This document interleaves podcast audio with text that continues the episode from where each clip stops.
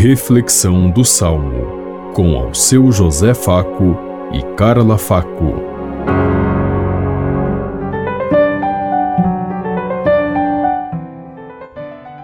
Paz e bem a todos os ouvintes que estão em sintonia conosco neste dia. Hoje celebramos o primeiro domingo da quaresma e meditemos o Salmo 24. Verdade e amor são os caminhos do Senhor. Mostrai-me, ó Senhor, vossos caminhos e fazei-me conhecer a vossa estrada. Vossa verdade me oriente e me conduza, porque sois o Deus da minha salvação. Verdade e amor são os caminhos do Senhor. Recordai, Senhor meu Deus, vossa ternura e a vossa compaixão que são eternas.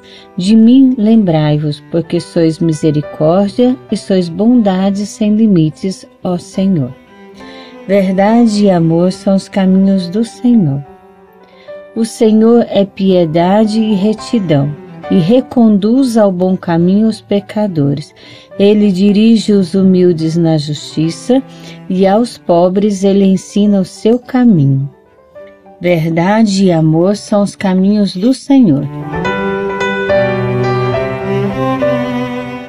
Verdade e amor são os caminhos do Senhor.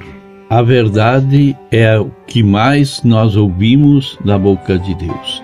Deus é a verdade por essência impossível a gente pensar Deus de outra forma. E a justiça e o direito são e o amor são as grandes forças que Deus carrega e que espalha para todos e toda a humanidade. Cabe a cada um de nós ter a percepção de sentir essas forças de Deus na nossa caminhada, na nossa luta do dia a dia e multiplicá-la para que todos possam viver, sentir e experimentar essas graças que Deus nos dá. Nós muitas vezes olhamos para Deus como, como se Ele fosse tão humano quanto a nós e nós queremos que Ele aceite todos os nossos caprichos, nossos interesses, nossas, nossos pedidos. Deus sabe o que é necessário para cada um de nós, o que é importante e por isso ele nos dá as graças de acordo com o nosso merecimento e com aquilo que nós fizermos de bom, como ele disse.